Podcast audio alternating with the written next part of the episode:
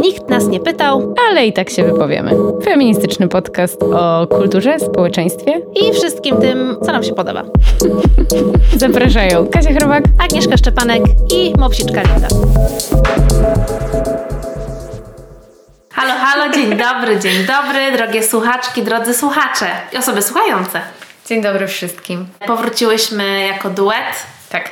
W tym chyba ostatnim odcinku w tym roku. Na to wygląda. Tak, no i zakończymy mocnym akcentem. Bardzo mocnym. Ponieważ, co by tu dużo mówić, na ekranach kin można oglądać chyba jeszcze mhm. film She, She. Tak. Który, po polsku jednym głosem. Tak, który zbiera i opowiada o tym, jak to się stało, że wybuchł ruch mitu. Mhm. Jak to się stało, że w ogóle doszło do jego ujawnienia mhm. jak do zdemaskowania Harvey'ego Weinsteina, który w końcu odsiaduje jakąś zasłużoną karę więzienia. Tak jest. Która pokazała systemowy, patriarchalny ucisk kobiet tak. w po prostu skali, która poraża. Poraża, przeraża. Tak, no i można by sobie zadać pytanie, po co o tym mówić? To się działo 2016-17, to wszystko się wydarzyło, mamy teraz 2022, końcówkę, no i teraz ten temat wypływa. No i być może czas na jakieś podsumowanie, mhm. zobaczenie, co się wydarzyło od tego momentu, co dla nas teraz znaczy mitu, ale przede wszystkim chyba trzeba obejrzeć ten, ten film. Mhm przeczytać tę książkę, ponieważ ona w końcu ukazała się po polsku mhm. nakładem wydawnictwa poznańskiego. Tak. Trochę z opóźnieniem, ale i tak się cieszymy, że takie reportaże się, że się pojawiają na polskim rynku. No i wokół ruchu mitów wydarzyło się bardzo wiele, więc zebranie tego chronologiczne okiełznanie tego, kto, kiedy, dlaczego, co z czego wypływa, jest wydarzeniem karkołomnym, ale podjęłyśmy się tego. Mhm. I oczywiście będziemy pewnie operować jakimiś skrótami, bo po prostu nie sposób to e, zebrać to e, i też nie chcemy Wam odbierać tej przyjemności e, śledztwa dziennikarskiego, bo to ma takie znamiona ta praca, mhm. bo to wiadomo jest ruch e, społeczno-kulturowy, który dał kobietom e, przestrzeń do mówienia o doświadczeniu i bycia przejścia z roli ofiar do tych, które przetrwały, mhm. co jest też ważną zmianą, o której będziemy mówić, mhm. ale też przede wszystkim pokazał kawał dziennikarskiej roboty, na czym ona polega, mhm. że zrobiły to kobiety, były inicjatorka, inicjatorkami tego ruchu, więc jakby ten, ten głos zabrały w takim bardzo też symbolicznym geście. Mhm. I dlatego to jest temat. Dlatego to jest temat, ale też też, też ważny temat, dlatego że pokazuje, dlaczego tak ważne są fakty. Mhm i dlaczego to ten digging był taki bardzo ważny dla naszych, dla naszych bohaterek, tak. bohaterek filmu i autorek y, książki, które w książce opowiadają o, o swoim śledztwie i o tej o swojej, o swojej ogromnej pracy, którą wykonały. Dokładnie. Ja bym jeszcze do tego wstępu dodała, że wydaje mi się, że trzeba dalej mówić o mitu, dlatego że to jest bez wątpienia wydarzenie, które zmieniło w błyskawicznym tempie kulturę na naszych oczach. Być może najważniejsze medialne wydarzenie feministyczne, jakie będzie nam dane zobaczyć. Rzeczywiście to tutaj się wiele rzeczy zawiera, bo z jednej strony jest ten kawał dziennikarskiej roboty solidnie wykonanej, o której mówiłaś, z drugiej strony jest akcja z hashtagiem w internecie, być może trochę obca nam, bo jednak to jest bardzo znamienne dla amerykańskiej kultury. Twitter, który właściwie już odchodzi w niepamięć, ale to... Twitter, Twitter, który był kiedyś, bo już przy, bo się zmienił, e, ale był kiedyś rzeczywiście takim narzędziem do bardzo szybkiej komunikacji, był narzędziem ujawniania wielu, wielu rzeczy, wielu tematów. I w kulturze amerykańskiej on przez wiele lat zajmował centralne miejsce w takiej debacie publicznej, więc to się tutaj w, tej, w tym 2017 roku nałożyło na siebie. Z jednej strony dziennikarskie śledztwa, nie tylko Jodie Cantor i Megan Tui, którym my poświęcimy najwięcej więcej miejsca dzisiaj, bo właśnie bazujemy na filmie o nich i ich książce, ale były też inne śledztwa dziennikarskie, które odsłaniały po kolei e, nadużycia, przemoc seksualną w różnych branżach, w polityce, w Dolinie Krzemowej, w kopalniach, w, hot- w hotelarstwie, w gastronomii, w startupach, w małych firmach, w dużych firmach. I ta robota dziennikarzy E, dotarcie do tych faktów, nakreślenie tego, jak systemowo ta przemoc e, działała, jak trwała. Pozwoliło rzeczywiście nagłośnić to, ujawnić, oddać głos kobietom przetrwankom, myślisz, można mówić, jako survivors po Ocal polsku? Ocalonym? No, ocalonym to jest takie bezosobowe, nie? Ocalone. Oca mhm. No, ocalone. E, one, one same się ocaliły jednak, nie? Tak. Bo one...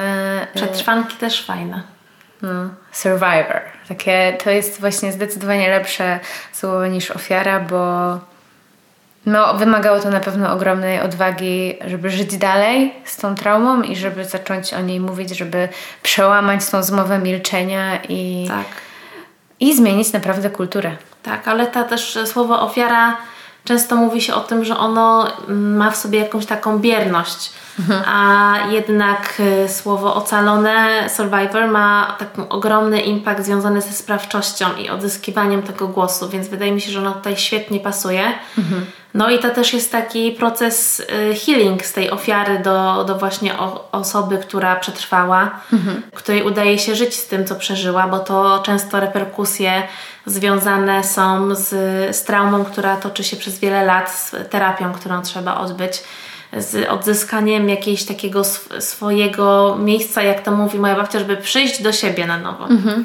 I to właśnie przyjście do siebie w takich sprawach, gdzie, one, gdzie są, jest to związane z przemocą seksualną, no to jest po prostu kluczowe, mhm. żeby na nowo móc poczuć się dobrze ze sobą w kontaktach seksualnych yy, i tak dalej. Już nie mówiąc o tym, że ruch mi tu pozwolił w końcu rozpocząć debatę na temat wiarygodności kobiet, jeżeli chodzi o y, w ogóle y, oskarżenia dotyczące gwałtu czy, czy napaści. W ogóle też słowo napaść jest chyba tutaj kluczowe, mhm. bo w tym śledztwie pojawiało się ono bardzo często i było zmieniane właśnie słowo związane z doświadczeniem niektórych kobiet właśnie na napaść, dlatego że gwałt dużo trudniej jest udowodnić, mhm. zwłaszcza jeżeli mówiliśmy tutaj o, o systemowej przemocy, napaściach i gwałtach, które działy się przez wiele lat i wracano do nich po kilkunastu latach. Więc tutaj ten case, jeżeli w ogóle chodzi o, o prawo amerykańskie, a w ogóle legislaturę, no to na pewno jest tutaj też dużo takich niuansów, które gdzieś tam wyjaśnia także Ronan Farrow, który mhm. też musi zostać tutaj wspomniany i będzie pewnie się pojawiał w naszej dyskusji, ponieważ mhm. on równolegle Jodie Cantor y, i Megan Tui prowadził również śledztwo dotyczące Weinsteina. Opublikował później swój, e, swój e, reportaż. Ja sobie wczoraj odświeżyłam dokument, serial dokumentalny, który jest dostępny na HBO. E, Złap i ukryć web. I to jest serial dokumentalny, który powstał na kanwie podcastu Ronana Faroła poświęconego właśnie tej sprawie, ujawnieniu przestępstw Harvey'ego Weinsteina. I co y, ciekawe, on tam opowiada też bardzo dużo, że nikt nie chciał tego artykułu, tego reportażu. On początkowo y, szykował go dla NBC, które się wycofało, no i on tak chodził od redakcji do redakcji, która się w końcu zdecydowała na ujawnienie, ponieważ tam grożono pozwami, dlatego że, co kluczowe dla tutaj trudności, z którymi zmagały się Jodie Cantor i, i Megan Tui. Wiele z ofiar Harłego Weinsteina podpisało klauzuly poufności. poufności, gdzie po prostu w skrócie można by to nazwać zapłacono im za milczenie, mhm. ale to jest kontekst chyba też, który rozwiniemy i który trzeba jakby mhm. gdzieś tam wyjaśnić. No i one na, na kanwie tego porozumienia, które gdzieś tam zawierały z różnych powodów kilkanaście lat temu, nie mogły o tym opowiadać. Mhm. Więc na przykład jest jedna taka, e, taka sprawa, że jedna z kobiet nagrała Harvey'ego Weinsteina, kiedy on wprost dopuszcza się, e, dopuszcza się aktów molestowania i, i słychać w ogóle tą jego gadkę, o której właśnie mówiono i która była powtarzana, że to będzie trwało tylko chwilę, mhm. że nie psuj naszej znajomości. Mhm. I ona zatrzymała to nagranie, które miała na podsłuchu i żeby on mógł mieć do niego dostęp, to on nagrał to nagranie. Więc jakby jak on ma nagranie nagrania, no to jakby nie musi ujawniać źródła. Więc dużo było takich A, niuansów związanych forum. z tym, żeby w ogóle uzyskać tak. w ogóle y, taką rzetelną wiedzę i fakty związane z rzeczywistym y, postępowaniem, ponieważ tutaj też mówimy w ogóle o ludziach, których wpływ mhm. i zasięgi i pieniądze i władza no, ubezwłasnowolniały, zamykały niejedne drzwi i przerażały też ludzi, którym to po prostu niszczyło życie mhm. i którzy spotkali się z tą przemocą i z tymi pieniędzmi i z tą władzą i z tym, co ona, o, Linda aż westchnęła, może zrobić. Więc no ta sprawa i, i, i dokopanie się do w ogóle faktów no była bardzo, bardzo trudna. Tak, dokładnie. I to właśnie opowiadają ze szczegółami Jodie i Megan w swojej książce, ale tak naprawdę mam wrażenie, że cały film jest o tym, z jakim wielkim rygorem dziennikarskim prowadziły to śledztwo. Najpierw musiały dojść do źródeł, zacząć rozmawiać z kobietami, przełamać też jakąś barierę strachu, zbudować zaufanie z tymi kobietami. Potem bardzo długo trwało przekonanie ich do tego, żeby opowiedziały swoje historie oficjalnie. Mhm. One najpierw powierzały dziennikarkom swoje opowieści w zaufaniu. I w zasadzie nie mogły te dziennikarki z tego skorzystać. Dlatego poszły tą drogą, żeby y, ujawniać dokumenty i pewne prawne rozwiązania, które umożliwiały właśnie to, że ta przemoc trwała i że ona się nie kończyła, czyli ugody, o których wspomniałaś, czyli zapłatę za milczenie. E, zamiast iść do sądu, te kobiety podpisywały z prawnikami Weinsteina ugody, dostawały ogromne kwoty pieniędzy, ale e, również bardzo długą listę zakazów. E, musiały oddać wszelkie dowody, jakie miały na, na napaści, które miały miejsce. Musiały się zobowiązać do tego, że nigdy nikomu z żadnymi mediami istniejącymi obecnie lub w przyszłości nie będą na ten temat rozmawiać i tak dalej, i tak dalej. I ta cała prawnicza maszyna też jakby ma brudne ręce w całej tej historii, nie? I to, tak. że ci prawnicy też zarabiali na, na tym milczeniu kobiet y, pieniądze, to też jest okropne i przerażające, ale też to, o czym mówiłaś, czyli to, że to był jednak y, przemysł filmowy, gigantyczne pieniądze niewyobrażalne dla nas. Facet u władzy, z której, tak jak mówiłaś, może stryknięciem palców zniszczyć komuś życie. I on się nie hamował za bardzo, bo też i film, i książka opowiadają o tym, jak e, nawet te dziennikarki e, były szykanowane, były zastraszane. Były też e, śledzone, o mhm. czym opowiada Ronan Farrow w ogóle i, i pokazuje, i też rozmawia w ogóle z człowiekiem, którego śledził, który został wynajęty przez ludzi Weinsteina, którego ruszyły wyrzuty sumienia, bo zdał sobie sprawę, że to to związane jest w ogóle z wolnością prasy i z takimi w ogóle wartościami bardzo amerykańskimi, związanymi z wolnością i z tym, że jeżeli ja przyczyniam się do ukręcania wolności e, słowa, to w jakim kraju będzie żyło moje dziecko? Exactly. Very no, American. Very American. No i on też właśnie opowiadał, że dostał śledzenie na, e, zlecenie na śledzenie Jodie Cantor, ponieważ oni bardzo próbowali długo dociec, kim są jej informatorki, z kim ona się e, spotyka, kto będzie twarzą i bohaterką e, ich e, her, tej herstorii, historycznego mhm. reportażu, bo to do końca nie było wiadomo. No i padały tam takie nazwisko i pamiętamy też z filmu i tak ponoć było, że no najbardziej Harvey'ego Weinsteina przerażało to, czy Gwyneth Paltrow będzie twarzą tego, tego ruchu i czy to ona tak. opowie swoją... Zastanawiałam się, dlaczego to najbardziej go tak przerażało i doszłam do wniosku, że dlatego, że Gwyneth Paltrow to jest jednak nazwisko, które jest znane na całym świecie. Tak, no ona też w latach aktorki, 90. No. w tych filmach, których ona grała, no to ona była ikoną tak. tych, tych wszystkich filmów, a to jakby te wszystkie przestępstwa głównie dotyczyły lata tam koniec 80., 90., nie? Mhm. No one oczywiście trwały do ostatnich jego chwil jako, jako człowieka u władzy, to, z tym to nie ma tutaj wątpliwości, ale no wydaje mi się, że to przypadało na taki, że to jakby miałoby jakąś taką credibility, nie? Że mhm. po prostu gdyby ktoś z takim nazwiskiem przypieczętował te, te oskarżenia, no to on byłby w tarapatach, nie? Tak, i potem pod koniec tej książki też jest taki rozdział, to się akurat w filmie nie pojawia, jest spotkanie tych wszystkich kobiet, które też w innych śledztwach dziennikarskich o przemocy seksualnej ujawniły swoje opowieści i ta Gwyneth Paltrow właśnie w tym ostatnim rozdziale jest opisana ta jej, jej wypowiedź, którą właśnie z tego spotkania z tymi wszystkimi kobietami i ona tam mówi, że dla niej to było przerażające, że przez tyle lat była właśnie narzędziem też dla tego Weinsteina, żeby on przekonywał inne, inne kobiety, że warto mhm. za karierę taką jak ona, jak ona miała, nie? Że jakby czuła się wykorzystana mhm. przez to też, nie? Tak, no jakby to jest w ogóle przerażające, jeśli pomyślisz sobie też o tym, jakie nazwiska stały w ogóle za Harvey'em Weinsteinem przez wiele lat. Mm -hmm. On e, był e, prezesem Miramaxu, tak? Mm -hmm. czyli wytwórni, która jakby, którą nazywało się taką, której udaje się połączyć filmy ambitne z, z taką po prostu hitowością i dostępnością dla, y, dla ludzi. No i no, trudno zliczyć nominacje do Oscarów, które otrzymały te filmy i aktorzy w nim grający. I w internecie jest mnóstwo materiałów, które gdzieś tam zbierają i podsumowują ten kult Harvey'ego Weinsteina. I... O, jest jedno takie dobre, to chyba z artykułu Faroła, że y, jak y, aktorzy i aktorki odbierali nagrody y, i artyści mhm. Oscarowe, to dziękowali najpierw Stevenowi Spielbergowi, najczęściej dziękowano jemu, potem Weinsteinowi, a potem dopiero Bogu.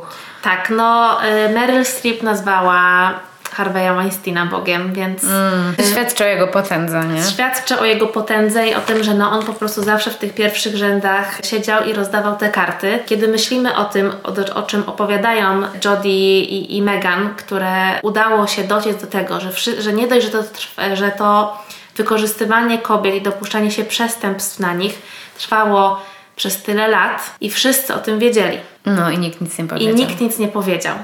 No i zastanawiasz się, jak, jak to mogło tak długo trwać, że to przyzwolenie jest przerażające, że wszyscy wiedzieli, ale nikt nie powiedział. I to, że z jednej strony pewnie strach związany z tym, że przede wszystkim kobietom się nie wierzy, jeżeli one opowiadają o przestępstwach seksualnych, że jakby wciąż te granice w latach 90. i wcześniej, na początku lat 2000 no, były bardzo rozmyte. Wystarczy y, wrócić do naszego odcinka związanego z Britney Spears, hmm. gdzie omawiałyśmy jej case y, Free Britney, ale też w ogóle dokument, który powstał na, na y, kanwie tego ruchu, ale też przypominający jakby jak to się stało, że no Britney Spears, no jej życie potoczyło się w taki, a nie inny sposób. No i to jak media po prostu ją maltretowały. No i tutaj oprócz paparazzi, którzy po prostu no, stali się jakimś takim tworem na maksa opresyjnym no to też pytania, których dopuszczali się dziennikarze, zadając je kobietom. No i widzimy tutaj podwójne standardy. No każda aktorka hollywoodzka o tym już opowiadała chyba. Hmm. Od pytania o wygląd, o plany y, matrymonialne, czy ma chłopaka, gdzie po prostu opowiadają o na przykład roli w jakimś ważnym filmie dla siebie. Tak. I nikogo to nie interesuje, w jaki sposób one się przygotowywały do roli, co osiągnęły i tak dalej, tylko pytania o to, co na sobie mają, kogo noszą i gdzie jest ich chłopak. I że super wyglądają, czyli ocenianie ich, po prostu traktowanie przedmiotowo, seksualizowanie ich.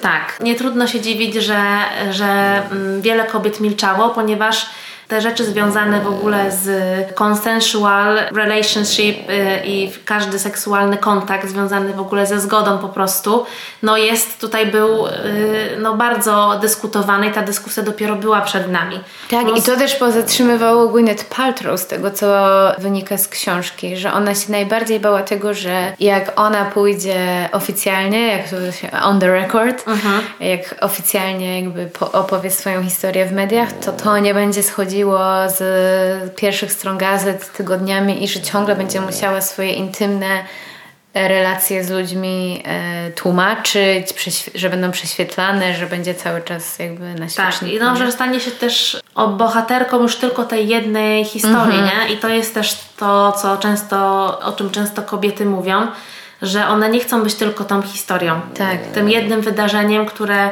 często zmienia ich życie i które potem skupia się wokół dojściu właśnie do siebie, do odzyskaniu siebie w tym wszystkim, więc trudno się dziwić. Jeżeli chodzą, wchodzą jeszcze w ogóle układy, pieniądze i w ogóle Twoja pozycja, no to bardzo często jesteśmy uczone tego, żeby zacisnąć zęby i iść dalej, że w mm. ogóle to się wydarzyło na przykład tylko raz i mm. jakby nie róbmy z tego wielkiej sprawy, przecież masz zbyt dużo do stracenia. Mm. No i są takie, są przecież bohaterki, które no straciły całą tą miłość do filmu, nie mogły już więcej pracować w przemyśle filmowym, ponieważ na przykład kiedy mm, po miesiącu zwolniły się z Miramaxu, no to każdy inny, inna firma czy, czy y, w przemyśle filmowym, kiedy widziała to w CV, że po miesiącu odeszło od Harvey'a Weinsteina, one nie mogły powiedzieć dlaczego, hmm. no to y, jakby drzwi się zamykały, no bo tutaj jakaś niewyjaśniona historia i tak. w ogóle coś jest nie tak.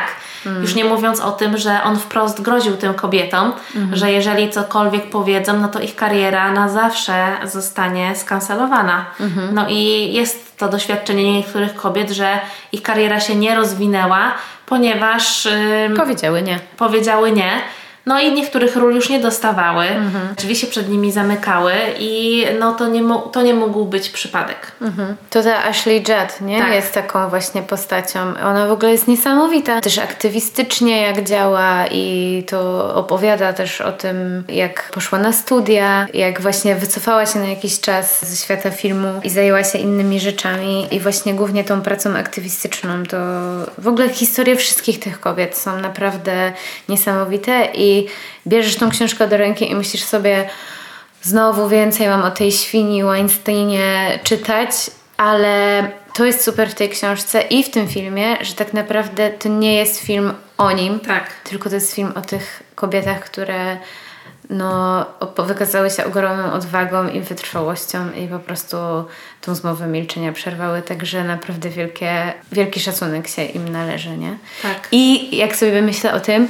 tym dziennikarkom też. No, Bo ja jak no. oglądałam ten film, to byłam tak zmęczona, tym, co one musiały przejść, jak żmudna to była praca, jak każde słowo musiały ważyć, jak w ogóle sprawiedliwie i obiektywnie się zachowały, że nawet dały tej świni szansę odniesienia się do ich reportażu, że dały mu czas na to, żeby, żeby wydał oświadczenie, że a on, on nie postąpił tak samo. On zrobił wszystko, żeby uciszyć ten reportaż, żeby go, żeby nie dopuścić do jego ujawnienia, a one naprawdę niezłomnie się zachowały i wszelkich prawideł, to, to też jest t- takie bardzo mhm. amerykańskie, nie? Te tak. śledztwa dziennikarskie.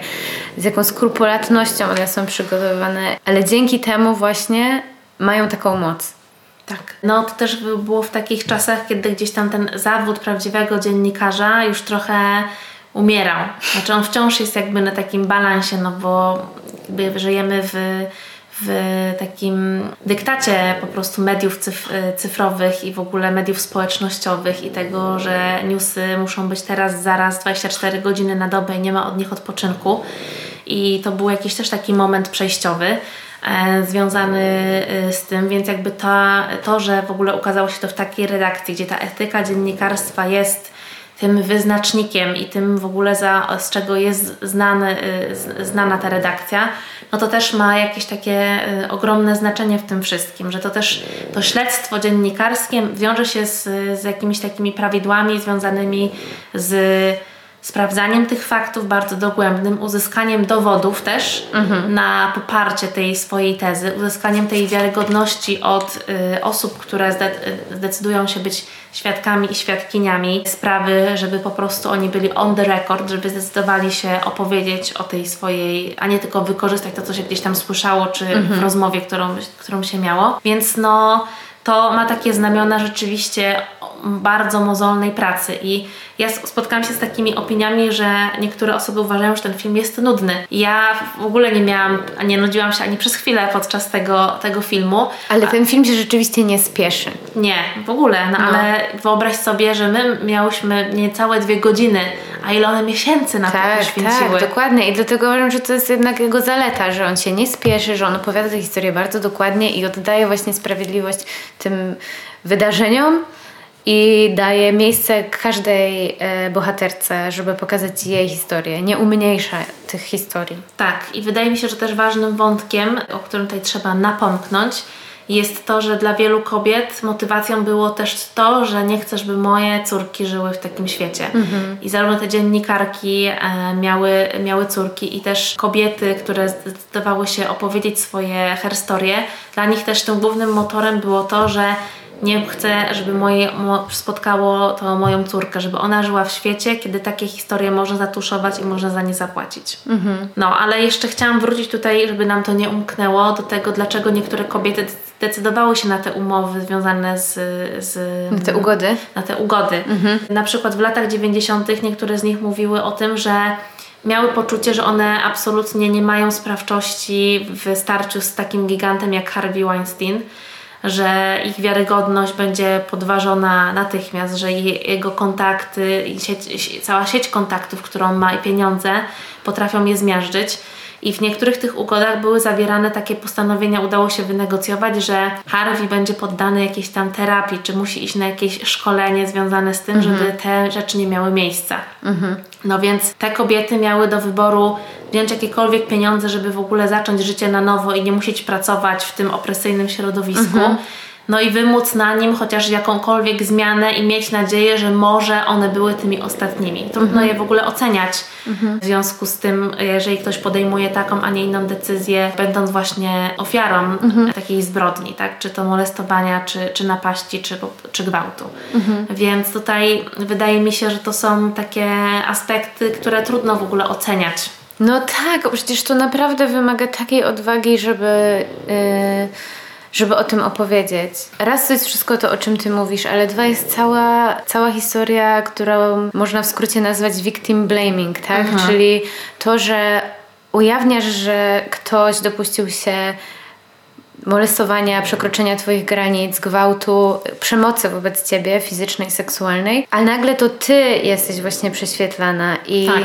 cała Twoja historia, a może no, jest to nadal część kultury, tak? Ta zmiana następuje, ale jednak powoli. Bardzo. Wciąż gdzieś tam siedzi w nas e, taka reakcja, że a może go sprowokowała, a jednak się zgodziła, a potem a zrobiła to dla pieniędzy, a oskarża go, żeby coś na tym ugrać, tak? Więc mnóstwo e, tych strategii, które właśnie służą dalej uciszaniu kobiet, no nie mówiąc o tym, że to jest po prostu trauma opowiadać o tym jeszcze raz, że się wiąże to ze wstydem, z tym, że powinnam się zachować może wtedy lepiej, że tak. jednak na to pozwoliłam i że widzimy w tych historiach i w relacjach tych kobiet, że one siebie obwiniają za coś, co im się przydarzyło. Tak. I dlatego tak ważne jest mitu. Myślę, że powinniśmy teraz o Taranie Berg powiedzieć. E, tak, sekundkę, już zaraz mhm. możemy o niej powiedzieć, tylko ja sobie jeszcze pomyślałam o tym, że że ta historia jest tak w ogóle zawiła i tak bardzo jest tak dużo takich supów po prostu, które są bolesne, bo teraz sobie jeszcze pomyślałam o tym, że Niektóre z nich opowiadały o tym, że inne kobiety, które pracowały z Weinsteinem, na przykład już nowe, nowo zatrudnione kobiety ostrzegały przed tym, żeby ubierały się na przykład grubiej, kiedy mhm. mają z nim spotkanie sam na sam. Mhm. To myślę, żeby trudniej było je rozebrać. I mhm. niektóre z nich nosiły na przykład podwiery pary rajstop. Tak. E, po prostu chodziły w takich, y, no, jakichś... W kurtkach puchowych. W kur... Tak, w kurtkach, w jakichś takich po prostu tarczach y, no. swoistych, że po prostu a i jeszcze była taka rada, że nie siadaj nigdy na kanapie, tylko zawsze na fotelu, bo na fotelu się nie będzie mógł do ciebie dosiąść. Tak, więc jakby to, że w ogóle te kobiety w jakiś sposób nauczyły się funkcjonować w ogóle w tej chorej sytuacji i znajdowały w ogóle jakieś takie wytrychy, żeby, żeby chociaż raz udało im się jakby uciec tej spirali przemocy, która gdzieś tam u nich była. Już nie mówiąc o tym, że wszyscy wiedzieli, nikt o tym nie mówił, a były też wśród y, nich kobiety, które wiedziały, a je na przykład wysyłały niewiedzące kobiety, nieświadome jeszcze tego, na spotkania z nim. No, okropne. I współuczestniczyły w tym, albo prawniczki, które były uważane za feministki i które zyskały sławę właśnie specjalizując się w case'ach dotyczących przemocy seksualnej, ale tak naprawdę też były umoczone w całym... Jest taka sławna prawniczka Bloom, która... Lisa Bloom, tak. tak. która wręcz raz, że prowadziła większość spraw w taki sposób, żeby dochodziło do, tych, e, do tej ugody i, do tej, i żeby ta zmowa milczenia trwała, ale dwa, że ona wprost powiedziała, zaczęła pracować dla Weinsteina i powiedziała mu, że to ty powinieneś być bohaterem tej historii, a nie one. I że to się da obrócić wszystko. Ja, ja to zrobię tak, że tutaj ty wyjdziesz na bohatera. Więc to no przerażające, nie? Przerażające. Może by w ogóle powiedzieć teraz trochę o chronologii i wtedy ja włączę, o, dlaczego mi tu w ogóle jest jeszcze ważne i że to w ogóle nie było tylko 2017 rok. No nie, no nie, było wcześniej. Tak, no bo... Ale chronologii śledztw? Tak, mhm. bo zaczęło się y, mówienie w ogóle o nadużyciach i napaściach seksualnych wobec kobiet. Niestety pojawienia się bardzo niechlubnej osoby na kartach y, historii polityczno-społecznej od prezydentury Donalda Trumpa. I podczas jego kampanii wychodziły co róż coraz bardziej obrzydliwe fakty na temat jego działalności. Tak, i to był 2016 rok i to właśnie Megan Tui zajmowała się tą sprawą. Też właśnie była wtedy zastraszana y, przez ludzi Trumpa. No i co najsmutniejsze, ten artykuł powstał, został opublikowany, bo wypłynęły też w międzyczasie nagrania z 2005 roku, gdzie słychać wyraźnie, że Trump mówi, że on jest taką gwiazdą, że jest bezkarny i może łapać kobiety za cipki i w ogóle ogóle im się to podoba. Więc naprawdę no, coś, czego no, nie da się w innym świetle postawić. Jest ewidentnie tutaj on wręcz żarty sobie stroi z okropieństw, których się dopuszcza. I co najsmutniejsze, właśnie wszyscy o tym wiedzieli, a on i tak wygrał te wybory. Tak. No ale to też sprowokowało bardzo wiele kobiet do tego, że powiedziały enough is enough. Tak. I odbyła się ogromna fala protestów w Stanach, tak. która powiedziała, że nie ma zgody na coś takiego, no i to sprawiło, że zaczęto w ogóle rozmawiać na ten temat. I to dało podwaliny temu, że po prostu ta lawina historii, która potem się nakręciła, no miała już ten grunt, gdzie poczucie bezsilności i tego, że trzeba coś z tym zrobić, no narosło. Mhm. E, też w 2016 wybuchł ogromny skandal związany z, z szefem stacji Fox, który mhm. był odpowiedzialny za sukces Donalda Trumpa. Mówimy tu o Rogerze Ailesie. Na podstawie tej historii zostały też nakręcone dwa obrazy filmowe, jeden serialowy, drugi, drugi filmowy. To jest e, gorący temat? Tak. To jest film? I serial, e, którego tytuł to Na cały głos. Mhm. I tutaj w ogóle w roli głównej Russell Crowe, którego możecie nie rozpoznać. Trudno się to ogląda, bo skala w ogóle obrzydlistwa i, i, i tych nadużyć no po prostu poraża. Mhm. No i to wszystko oczywiście działo się w atmosferze, wszyscy wiedzieli, e, nikt nic nie zrobił, ale w końcu się y, ulało. Mhm. Tak, i to wszystko jest 2016 rok. Tak, i tutaj jeszcze ważne trzeba powiedzieć, że przerwała milczenie Gretchen Carlson, która też się stała w ogóle jedną z twarzy e, ruchu potem mitu. Mhm i ona po prostu też była długoletnią pracownicą e, stacji Fox i współpracowała z tym Rogerem. E, no i więc jej świadectwo no, w ogóle no, zrobiło sporo zamieszania. Mhm. W międzyczasie też ze strony e, z, na Foxem była inna afera z O'Reilly, Mhm. Tutaj też został oskarżony on o, o liczne przestępstwa i napaści, których się dopuścił. Oczywiście wszystkiemu zaprzeczył. Tak, prezenter telewizyjny, taki tak. znany z programów takich porannych, nie? To w ogóle możemy też odesłać do odcinka naszego The Morning Show. To z kolei o jeszcze innym prezenterze, czy jak digowałam, to niby The Morning Show nie jest o nikim specjalnym, ale, ale, skoro tyle było skandali w tej telewizji śniadaniowej, no to też coś o czymś mówi. E, no i jeszcze był ten Matt Lauer, który najprawdopodobniej był wzorcem e, mhm. tego kolesia z The Morning Show. Także tutaj właśnie mamy kolejną branżę telewizyjną w 2016 i Bill Cosby chyba też w 2016, tak, nie? Tak, tak, tak, też w tych, tych latach to Czyli było. ktoś, kto grał przez wiele lat wzór rodziny głowy, wspaniałego ojca i nagle ukazał się takim potworem. Też gwałcicielem, recydywistą tak mhm. naprawdę. No, no różne, przeróżne tam w ogóle, wszystkie branże tak naprawdę były prześwietlane i właśnie znani szefowie kuchni, gwiazdy telewizji. Była też afera w Uberze. Tak, e, programistka Ubera też e, na swoim blogu opisała, jakie, jaka seksualna przemoc ma miejsce w tej niby nowoczesnej firmie. No i potem był w 2017 właśnie cały prawie rok chyba były prowadzone te śledztwa y, naszych dwóch bohaterek, Kantor i Tui i równolegle właśnie śledztwo Faroła, które też trwało z 10 miesięcy, a w październiku mniej więcej w tym samym czasie y, właśnie te artykuły się ukazały i właśnie zdemaskowały całą przemoc Hollywoodu. A później jeszcze duży był case z sędzią z nominacją do Sądu Najwyższego Bretta Kavanaugh. Mhm. I to też jest opisane w książce Powiedziała. Gdzieś za połową mniej więcej się zamyka historia śledztwa Weinsteina i potem już jest właśnie opisana mm, Christine Blasey Ford, która ujawniła swoją historię sprzed lat o tym, jak Brett Kavanaugh, właśnie nominowany do Sądu Najwyższego, e, napadł ją na imprezie jak byli jeszcze w liceum. I to było też o tyle ciekawe, że to też był człowiek Trumpa, ten Brett mhm. Kavanaugh. I tutaj Trump znowu wkroczył ze swoimi tekstami, e, że wszystko mu wolno i że wszystkiego się wypierał i tak samo jak ten Kavanaugh i ta strategia w ogóle, że nie, że one kłamią i, i też Trump się wyśmiewał z, z tej Ford i chociaż jej zeznania przed Sądem Najwyższym, jej opowieść była transmitowana live, to też było takie wyjątkowe, że, nie, że to nie była taka relacja jak z artykułu czy z mhm. wywiadu, tylko była transmitowana w telewizji, ale no właśnie dało to też taką możliwość Trumpowi, że na wiecach jakichś różnych swoich politycznych wyśmiewał się z niej i oczywiście opowiadał, że to są fake newsy. No. Niczego innego nie spodziewamy się niestety po tym panu. Tak, ale co warto też powiedzieć, to w książce też mówią Kantor i Tui o tym, ile, ile dostały już po ukazaniu się artykułu wiadomości, e, telefonów od innych kobiet, które właśnie ośmielone tym, mm, tym artykułem chciały też opowiedzieć swoją historię. Nie? Więc to pokazuje też jakąś taką właśnie siłę solidarności kobiet. Mhm.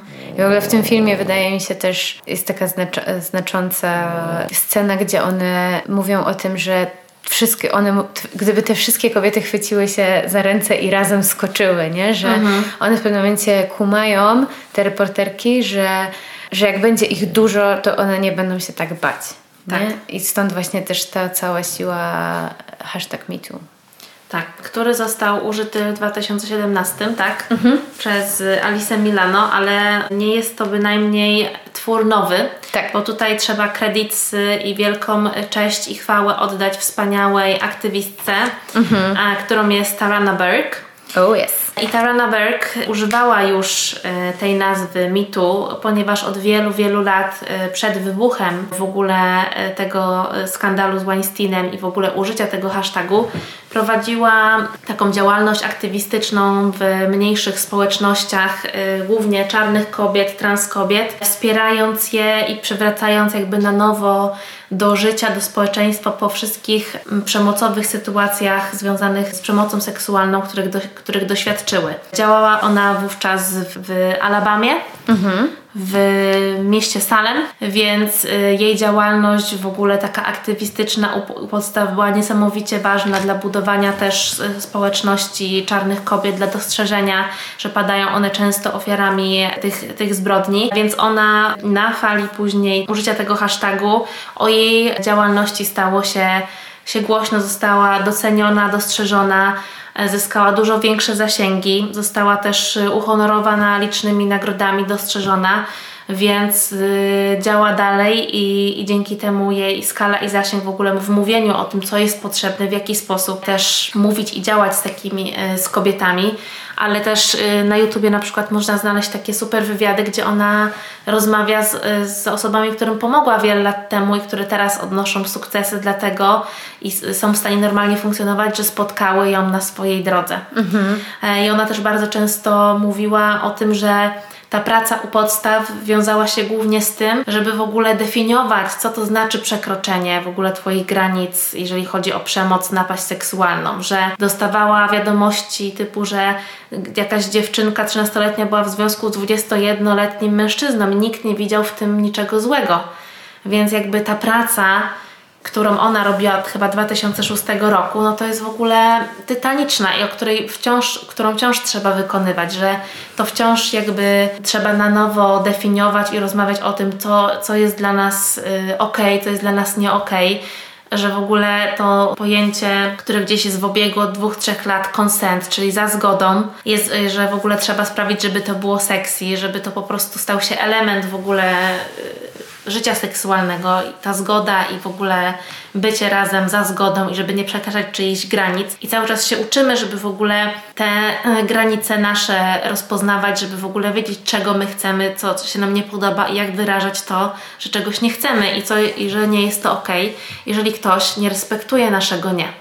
Dokładnie, super jest ten TED Talk, który znalazłaś z Teraną Berg. Tak, podrzucamy go tutaj w opisie na pewno. I ona tam właśnie mówi o tej edukacji, to, to, czyli to co mówisz, że to jest ta żmudna praca u podstaw, którą musimy wykonywać, żeby ten świat w końcu przestał być miejscem gdzie jest miejsce na przemoc, bo, bo to się musi wreszcie skończyć. Więc właśnie, żeby uświadamiać e, wszystkich, nie tylko kobiety, tak samo dziewczynki, jak i chłopców o tym, co to jest autonomia ciała, dlaczego ona jest ważna, że masz prawo powiedzieć nie.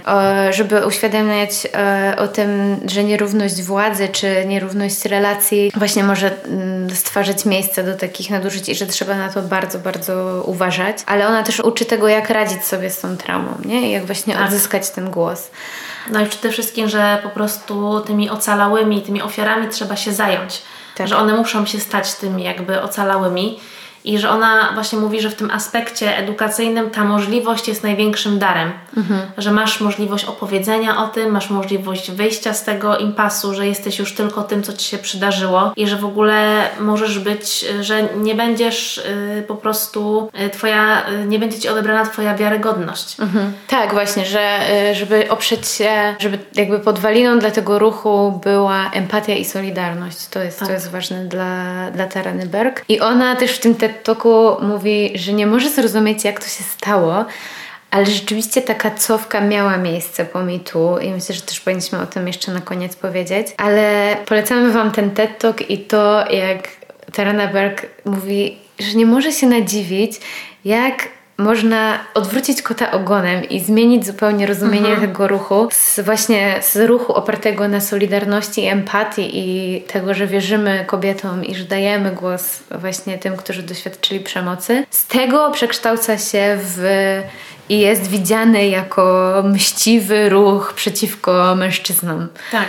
I w ogóle jak to się dzieje, że decydujemy się jednak nie bronić tych, którzy mieli pecha i zostali wykorzystani, tylko jednak martwić się tymi, którzy mają ten ogromny przywilej, władzę, pieniądze i, i tak dalej. Nie? Tak, no y, oczywiście odpowiedź jest y, prosta i ciągle ta sama, mhm. ponieważ uderza to wszystko w patriarchalny system i pokazuje jego słabości i to, na czym jest zbudowany. No i wiadomo, że ci beneficjenci, chociaż to są oczywiście tacy fałszywi beneficjenci, którzy wcale nie są jego beneficjentami tak naprawdę, no bo jak Bell Hooks nam pokazała, mężczyźni wcale nie są takimi beneficjentami tego pat e, systemu patriarchalnego. No to jest fałszywe zwycięstwo. To jest fałszywe zwycięstwo, więc jakby panowie do dzieła. Mhm. Zapraszamy do rewolucji. No i tam, gdzie ma pojawić się zmiana tych, tych przyzwyczajeń, tej sytuacji zastałej, przecież zawsze tak było, i kiedy ciągle mierzymy się z takimi stwierdzeniami, że prostytutki nie można zgwałcić, mm. albo że gwałt w małżeństwie to w ogóle dopiero od kilku lat jest rzecz, o której dyskutujemy, no to proszę cię, to po prostu musi się spotkać z backlashem, no bo to jest tak, że kiedy zaczynamy zwracać uwagę to, w jaki sposób mówimy i o czym mówimy i o czym żartujemy, to ludzie mówią, już nie można ni z niczego żartować, już nie można nic powiedzieć. No to teraz mężczyźni, a na czele z nimi niestety Jonathan Peterson, którego bardzo nie polecam, ale który na pewno Wam się pojawi w materiałach dotyczących mitu, bo jest jego wielkim krytykiem. Tak.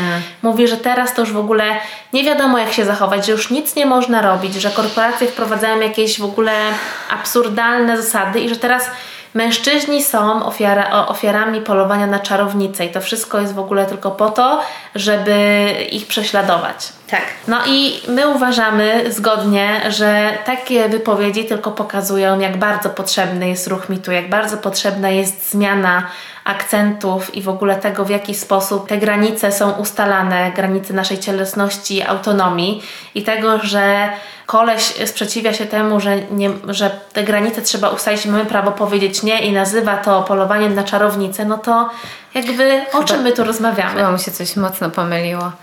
I mam do tego pana jedno przesłanie. Jeżeli nie wiesz, jak się zachować, to zacznij się uczyć, pytaj, a poza tym, jeśli masz wątpliwości, czy dobrze się zachowałeś, to prawdopodobnie nie zachowałeś się dobrze. Tak. A poza tym to nie jest wcale takie skomplikowane, te zasady o autonomii tak ciała, tak które są jakby podstawowym Ale. prawem człowieka. Więc po prostu nie bądź dupkiem, ok? Tak. Ale też tak myślałam, ale trafiłam na świetny materiał, no. bo tak sobie też pomyślałam o tym, że jak nagrywałyśmy odcinek o tym, żeby odzyskać noc. Mhm no to według badań, które też przeczy, prze, przytacza Criado Perez mhm. w znakomitej książce Niewidzialne kobiety, mhm. którą każdy musi przeczytać, mężczyźni w ogóle nie myślą o przemocy nocą i o tym, że w ogóle oni muszą się o coś martwić, że muszą wrócić Uberem, mhm. nie muszą mhm. trzymać kluczy między palcami, żeby być ewentualnie gotowymi na odparcie ataku. Nie muszą być, nie muszą martwić o to, się o to, że zostaną zgwałceni, kiedy wybierają się na przebieżkę w lesie i różne takie te, tego typu rzeczy.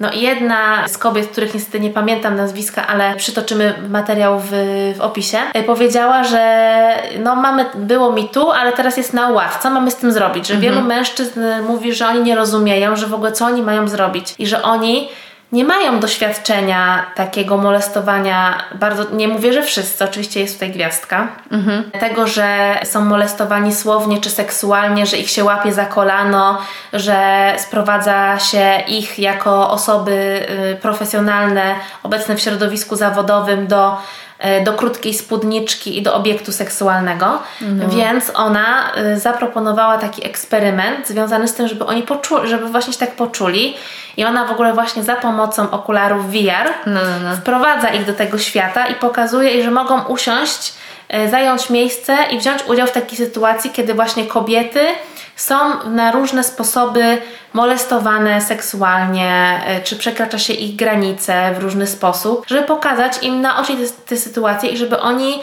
usiedli obok i zobaczyli, jak ta kobieta może się poczuć, jakby tak, co tak, jest tak. nie tak.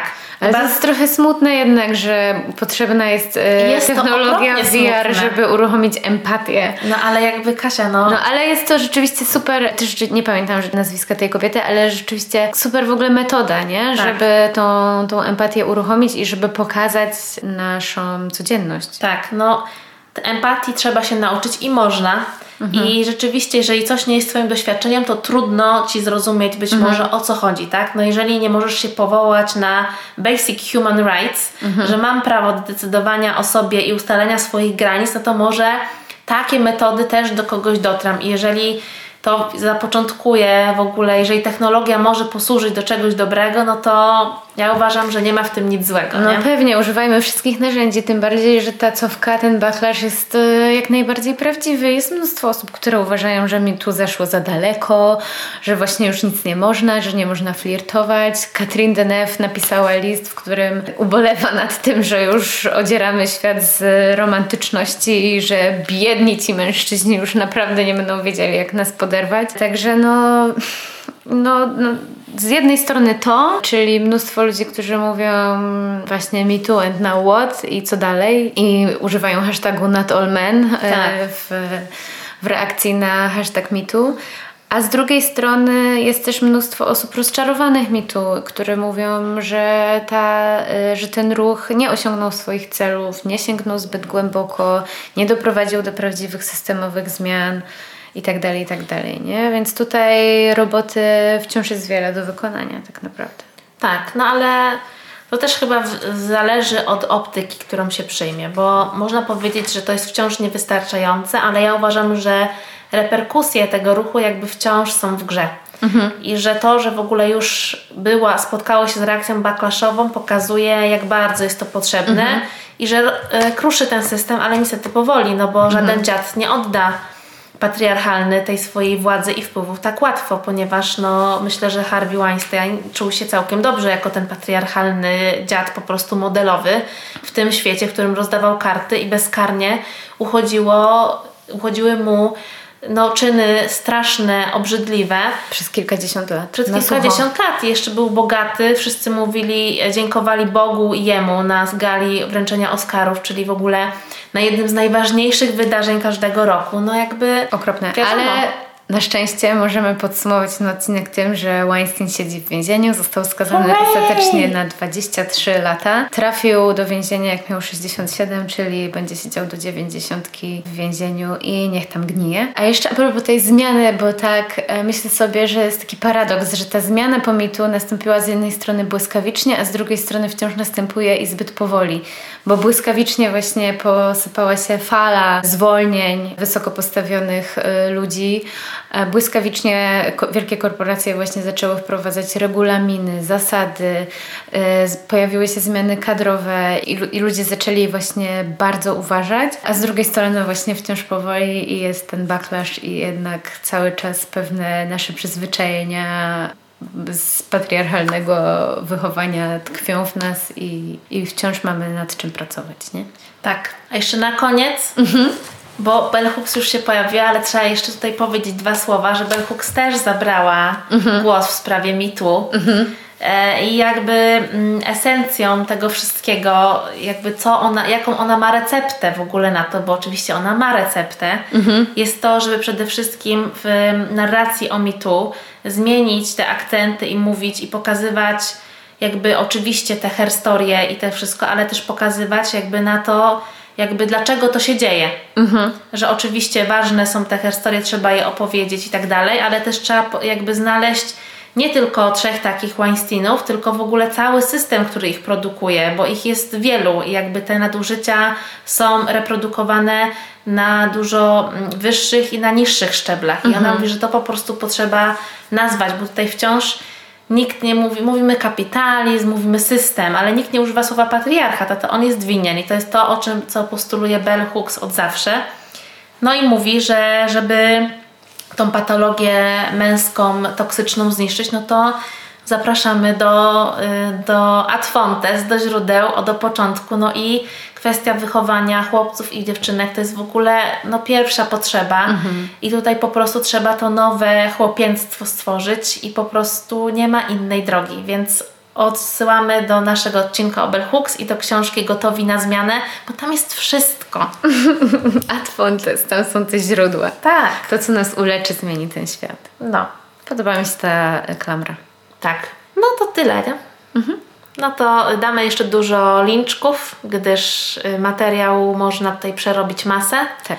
I to jest y, niesamowite, ile tego jest i ile się można z tego dowiedzieć. No i to jest jednak naprawdę ogromna wartość, że takim ruchu jest ta solidarność i wspólnota kobiet zawarta, więc wydaje mi się, że jeżeli ktoś mimo takiej bezsilności, że dużo trzeba zmienić, chce począć taką siostrzeńską mhm. miłość i empatię, no to trzeba się zainteresować tym tematem mhm. i wspólnie zastanowić się, co dalej. Totalnie tak. No to a woman. Dwa. Producentem podcastu jest Estrada Poznańska. Wszystkie odcinki znajdziesz na estradapoznań.pl.